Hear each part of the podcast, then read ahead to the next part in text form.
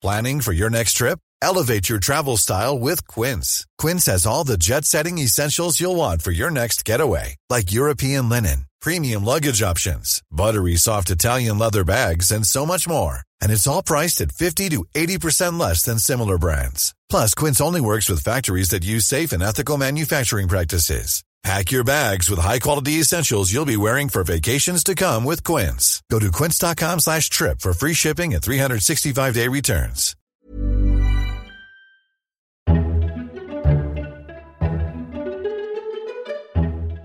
Welcome to FT Politics, a weekly podcast on British politics from the Financial Times. I'm Sebastian Payne, digital comment editor, and this week we'll be looking at the great polling disaster of 2015, why Labour lost the general election, and how David Cameron is conducting his EU renegotiations. I'm delighted to be joined by our political editor, George Parker, political columnist Philip Stevens and Janan Ganesh, chief political correspondent Jim Pickard, and one of the few pollsters who actually called the election right, Matt Singh, the founder of Number Crunch Politics. So we'll begin by looking at David Cameron's EU renegotiations, which should be wrapping up pretty soon and continue to occupy the news agenda. In the latest FT Weekend magazine, George Parker looks exactly how the Prime Minister is trying to get a better deal for Britain, what he got wrong, what he's getting right, and what is going to happen next.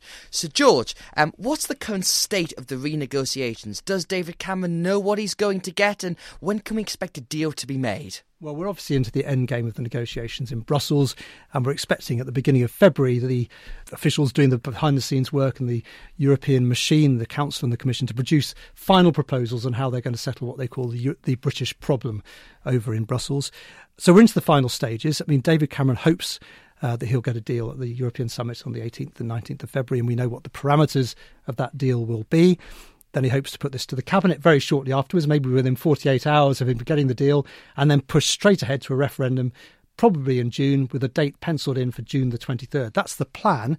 Um, but we had David Cameron in Davos this week saying that things don't necessarily go to plan. He's got all the time in the world. He's promised a referendum by the end of 2017, so what's the rush? Um, and that reflects partly the fact that this is a very t- legally technical, difficult uh, negotiation to pull off.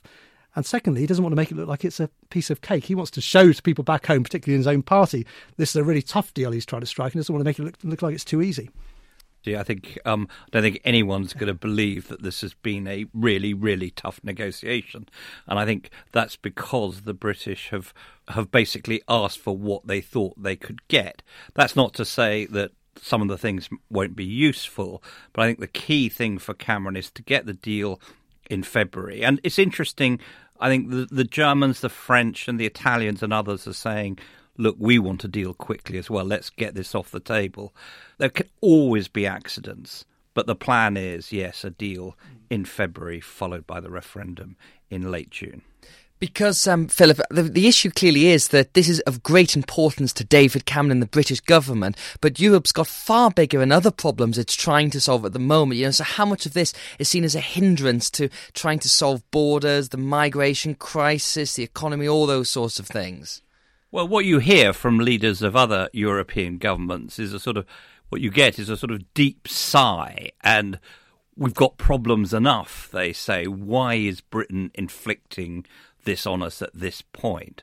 On the other hand, I think it's fair to say most European leaders, if not all, realise that losing Britain from Europe would not only be bad, in my view, for Britain, but would also be bad for Europe. It would be a vote of no confidence. It could create a big economic shock within Europe as well as in Britain, and it would be seen by those outside Europe as an indication that basically the whole European project is beginning to unravel.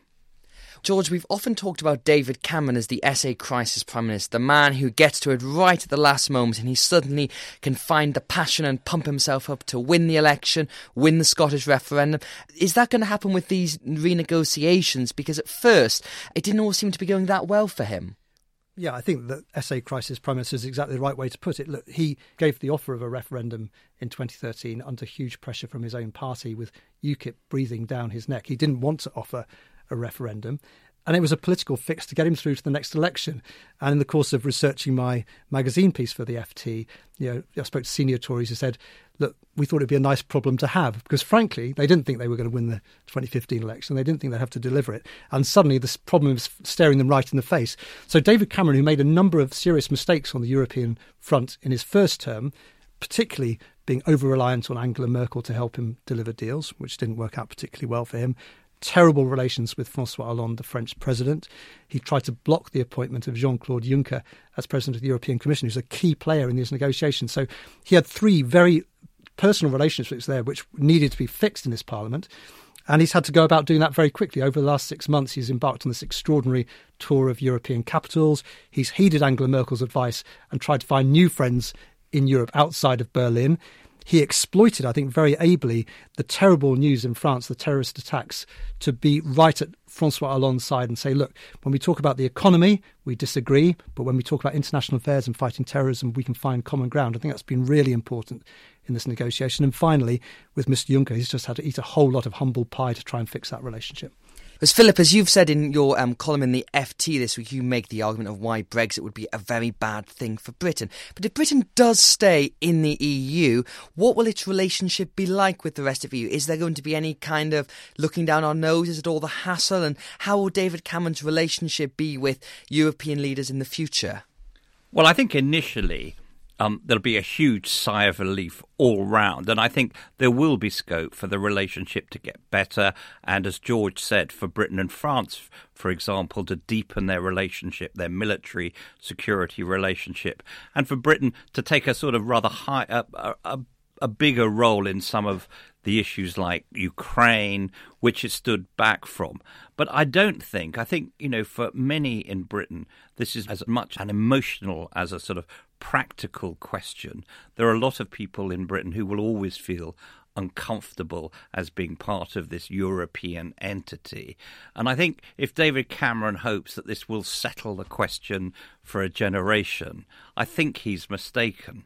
Europe's going to change, Britain's going to change, there could be more challenges. So it will take it off the table. I think the real problem for David Cameron is that we get something as we did in Scotland, where the SNP lost the referendum, but in a way won the political battle. And that's what I think will worry him about this referendum. Well, you've just picked up on something there that is a big problem for those campaigning for Britain to remain in, and that is passion. And because the people who want Brexit have been campaigning for 10, 20 years, something they believe in. And their argument is very much, you know, Britain can be free, Britain can stand alone again. But when you throw facts at them, it's not always that simple. You know, can that case be made successfully, do you think, for Britain to stay in with passion? Well, I think actually, to be fair, I think the Brexit case will wilt a little under scrutiny because the Brexit camp is not one camp, it's three or four different camps. And as soon as the referendum campaign starts, I think people will be saying, look, this isn't just about whether we should be in or out of Europe, it's what are the alternatives. The problem that Alex Salmond had in Scotland once the campaign got underway was that he had to spell out what he would do. Now, do the Brexit camp want us to be like Norway? outside the EU but signing up to all the rules? Or do they want to be totally free, like Singapore?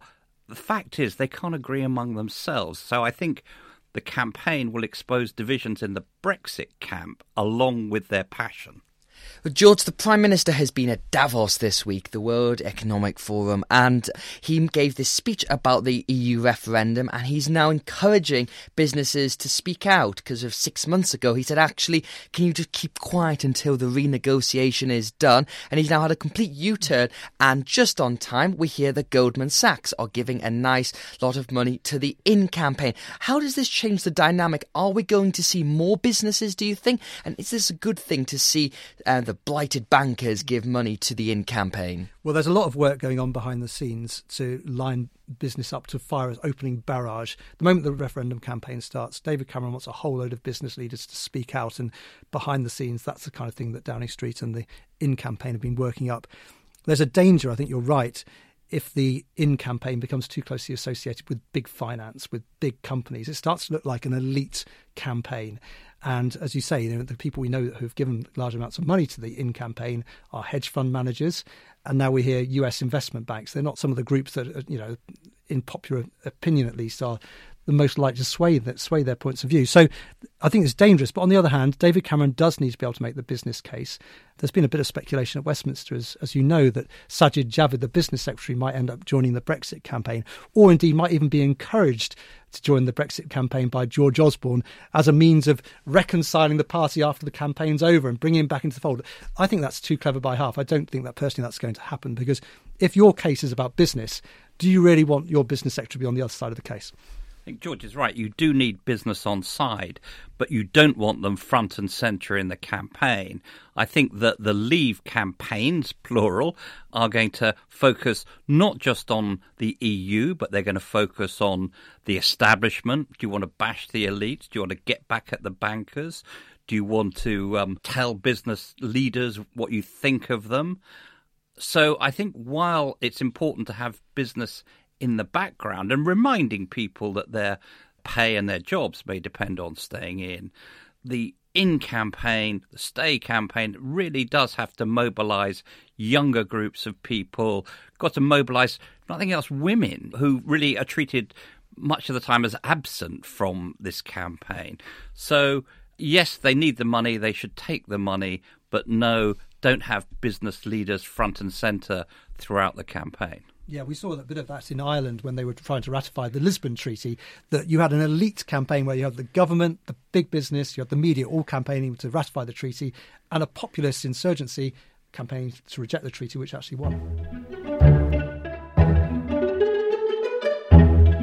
And now on to the most exciting of all political topics polling, the initial result of an independent inquiry into why nearly all of the pollsters got the 2015 election wrong came out this week, and the answer it seemed was sampling. We'll come on to what all that means in a moment, but we also had another report out on why Labour lost the general election, and the answer to that one essentially seems to be Ed Miliband, even if the party doesn't want to quite admit it. But first, polling. I'm delighted to be joined by Matt Singh from Number Crunch Politics, who is something of a pop star in Westminster Westminster because he was one of the few people who called the election right. So, Matt, what did you make of the polling inquiry's report? Um, and do you think polling can be trusted again? Well, the report itself didn't contain any huge surprises because over the eight months or so since the election, there's been an awful lot of work done by various people into trying to understand what happened. And I think it's fair to say the majority of the researchers sort of converged on the sample being the culprit. There's obviously been a number of things talked about, but the the sampling error is the main thing. And just as in, you mean that how the pollsters represent the electorate for our listeners who don't quite know what sampling means? Sure, yeah. So the pollsters obviously they don't ask everyone what they think. They choose a sample of at least a thousand people, a thousand or two thousand is typical, and that's fine. You can get an accurate estimate of public opinion that way, but the sample has to be representative of the population or made representative through the various adjustments and weighting techniques that they use. And it seems on that occasion that's um, somewhere along the line something has, has gone wrong with that. Janan Ganesh, um, obviously, a lot of the political coverage in the election was dictated by the polling. We had a huge number of polls, constituency level, national levels, and it was every day we had new polls. One of the questions this week did polling lose Labour the election? No, I think polling companies can only be held accountable for what they put out, and that was flawed, and they should uh, get a kicking for that. But I've seen people try, as you suggest, to blame polling companies for therefore distorting the way politics operated for the last year or two of the parliament. And you know, had the polling been more accurate, Ed Miliband might have been removed by the Labour Party. Voters were irrationally worried about things that were never likely in the first place, like a Labour SNP coalition. It is not up to polling companies to determine how journalists and political parties and strategists respond to the polls. That is entirely within our control, and we chose to overreact, but treat polls as absolutely central source material to inform every journalistic decision and every strategic decision by the political parties themselves. So I think there's a bit of a cop out on in in that sense. I am intrigued about the the counterfactual though that had we known in say 2013-14 that Labour were actually substantially behind the Conservatives, not level pegging or, or fractionally ahead, how that would have changed things and whether a leadership putsch would have been launched against the leader of the opposition. Well, this is a very interesting question. It's one um, I'm going to put to Jim Pickard here, um, who's our chief political correspondent. Um, do you think Labour would have found the guts to get rid of Miliband? Because there was talks getting rid of him in 2011, 2014, 2013, pretty much all the time. There was talk of should Ed be removed, will Ed be removed, and there were various attempted putsches. If the polling had shown an accurate representation of what was happening, do you think he would have gone? I think it would have been more likely, but I don't think it would have been inevitable or even very likely because the problem is that the mechanism of getting rid of a Labour leader is really difficult. And the main thing is not only do you need a huge number of Labour MPs to come forward and say, we want this person to go, but they have to name the alternative. And there was never a clear single alternative to Ed Miliband who everyone would have coalesced behind. And the closest they got was Alan Johnson, but Alan Johnson himself didn't want to do it, and therefore that made that uh, much more difficult. Going back to the polls thing, I mean, one one thing I think people haven't pointed out is that they suggest, well, now we shouldn't rely on opinion polls anymore because they were wrong last time. And the issue as a journalist is you can go anywhere around the country and all of us went out. I was in Glasgow, I was in East Anglia, I was in the Northwest, and you can go out and you can talk to loads of people. You can talk to 20 people, 30 people, 10 people, 50 people. You're never going to get anywhere near what a pollster can do. And you also tend to get people who aren't at work, people who aren't old people behind curtains or in bed. So basically, opinion polls is the best we've got, and that's going to be the, the truth for a long time. Because, Matt, we've had these sort of slightly odd ideas that opinion polls should not be allowed in the six month run up to an election. I believe there's a Labour peer, I can't quite remember who it is. Lord Foulkes, yes. Who's proposing a piece of legislation um, to outlaw opinion polls? You know, do you think there's any merit in that? And do you think, and you know, when we get to the 2020 election, what role will polls play? Well, to me, it seems like a strange thing to do because, it, for one, it's unenforceable. I mean, you can enforce that law in Britain, but I mean, there's nothing to stop an overseas newspaper from doing it. You would also have the problem that people could do these things privately uh, and not put them out. And then, as I'm sure your listeners will be um, aware, the, the effects on financial markets. So, for example, if if say some hedge fund gets hold of a poll and tries to start doing stuff, and market makers aren't aware of it, they're going to start, you know, causing disruption in markets. I was actually on a trading desk in the 2010 election, you know, when things were crazy, and in that situation, it could have been quite, um, quite nasty. But I think more broadly, it doesn't really seem like it would achieve the purpose it's meant to achieve because if polls are wrong and they create a false narrative fine you know we can debate the the effects of that but if we didn't have polls, the narrative could also be wrong, and that too would have similar effects. I mean, a really good example would be the, the Oldham by election. We didn't have any polls, and people were thinking, you know, this is too close to call. And it turned out Labour won by, I think it was 39 points in the end. And, and then you get into all sorts of other things like people releasing canvass data and saying, our private polling shows this. So I don't think it's right. I don't think it's impossible. And I don't think it would work. And of course, one last thing on the polling, all our listeners will be wondering how did you get it right? Well, what I did was to take data aside from just the top line numbers, so the standard who will you vote for question. So I looked at all of the things that were available, so leader ratings, local election results, internal data within the, the polls themselves, and the historical patterns to try and see if there was any way that you could cross check polls in a way of either directly predicting whether they're going to fail or just come up with a better way or more reliable way of predicting results. And the striking thing was that it wasn't that it was one thing or two things or even most things in that that were suggesting that the consensus was wrong and the Conservatives were going to win. It was that everything apart from the headline numbers was suggesting a, a Conservative victory. So it was basically just the, the strength and the consistency of the evidence that made me as sure as I was. So, Jim, on to the other um, inquiry report this week, which was the Beckett report. Margaret Beckett, former deputy leader of the Labour Party, has been investigating why Labour lost the election. We've had many theories and hypotheses and opinions on this, but now we have a formal document that explains what it is. And the thing that struck me the most, as I said earlier, was the lack of blame on Ed Miliband, despite the fact he seemed to play a big role in Labour losing. What did you make of the inquiry, and so what were its findings? It's quite a long report. It goes on for 30 35 pages. And somewhere towards the end of those 35 pages, it gets to what do people on the doorstep tell us? And they said to these thousands of, of Labour people researching this since last summer that they voted uh, for the Tories and not for Labour because of the economy, as Labour was seen as weak on the economy. They thought Miliband was a weak leader. They feared this idea of the SNP working uh, hand in glove with Labour in a sort of weak coalition. And they also didn't think that Labour had the right policies or was saying the right things on immigration and welfare. And there you have what the general public is telling the Labour Party went wrong for Labour. And yet the Beckett report somehow skirts around this and suggests that it's the media's fault, it's the Tories' fault, it was all terribly difficult. It was an uphill struggle all along. Maybe it was the Lib Dems' fault. Um, it kind of reminds me of that Mark Twain quote about the, the voters have spoken, the bastards. so I'm not quite clear whether the the new leadership in particular is going to take much away from what, what the voters were telling Margaret Beckett's people. Because this is the key thing, Janan, about what it means for the next election for Labour. Because you would assume they'd look at 2015, think, right, this is what we've got wrong. This is what our research has said. How do we now get it right? But as, as Jim just said, you know, blaming the media is something is the, just what Jeremy Corbyn's people are doing as well. So how is Labour going to listen to this? Do you think? And do you think this is going to make them any more likely to win in 2020? No, I think I'm just astonished that Margaret Beckett who is not a joke figure, you know, former foreign secretary, put her name to that report. I thought it was a whitewash. Had all the signs of having about three quarters of it redacted um, or removed in advance by people leaning on her. Uh, it completely whitewashes the leadership question, the the catastrophic ratings that Ed Miliband had, really from day one.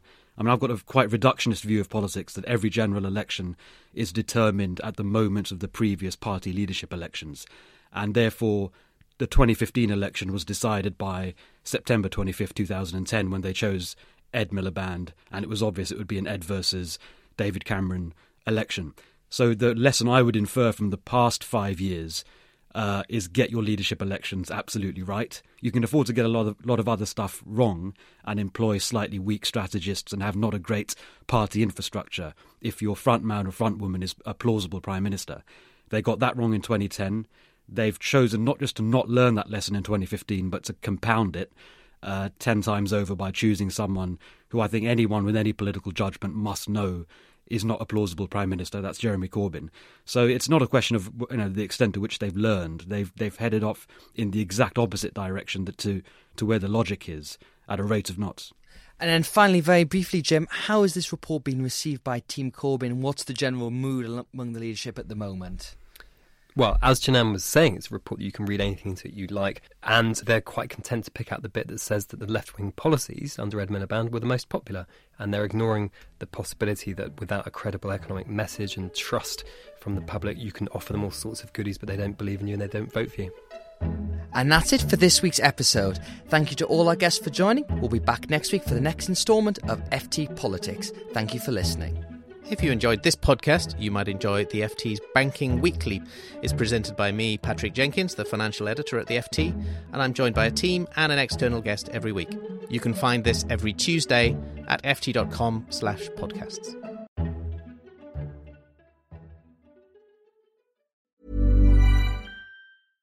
Step onto the legendary clay courts of Roland Garros, where the world's best players battle it out at the French Open for a chance to win a Grand Slam title. Tennis Channel Plus is your place to watch. Stream every court from your phone or smart TV live in HD. See the action unfold as legends fight for glory and new rivalries emerge. Daily live coverage begins Monday, May 20th, with match replays on demand so you never miss a moment. From the first serve to the final point, Roland Garros promises unforgettable moments and new chapters in tennis history.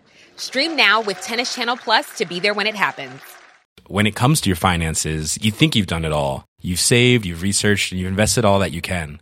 Now it's time to take those investments to the next level by using the brand behind every great investor, Yahoo Finance. As America's number one finance destination, Yahoo Finance has everything you need whether you're a seasoned trader or just dipping your toes into the market. Join the millions of investors who trust Yahoo Finance to guide them on their financial journey. For comprehensive financial news and analysis, visit yahoofinance.com the number one financial destination, yahoofinance.com.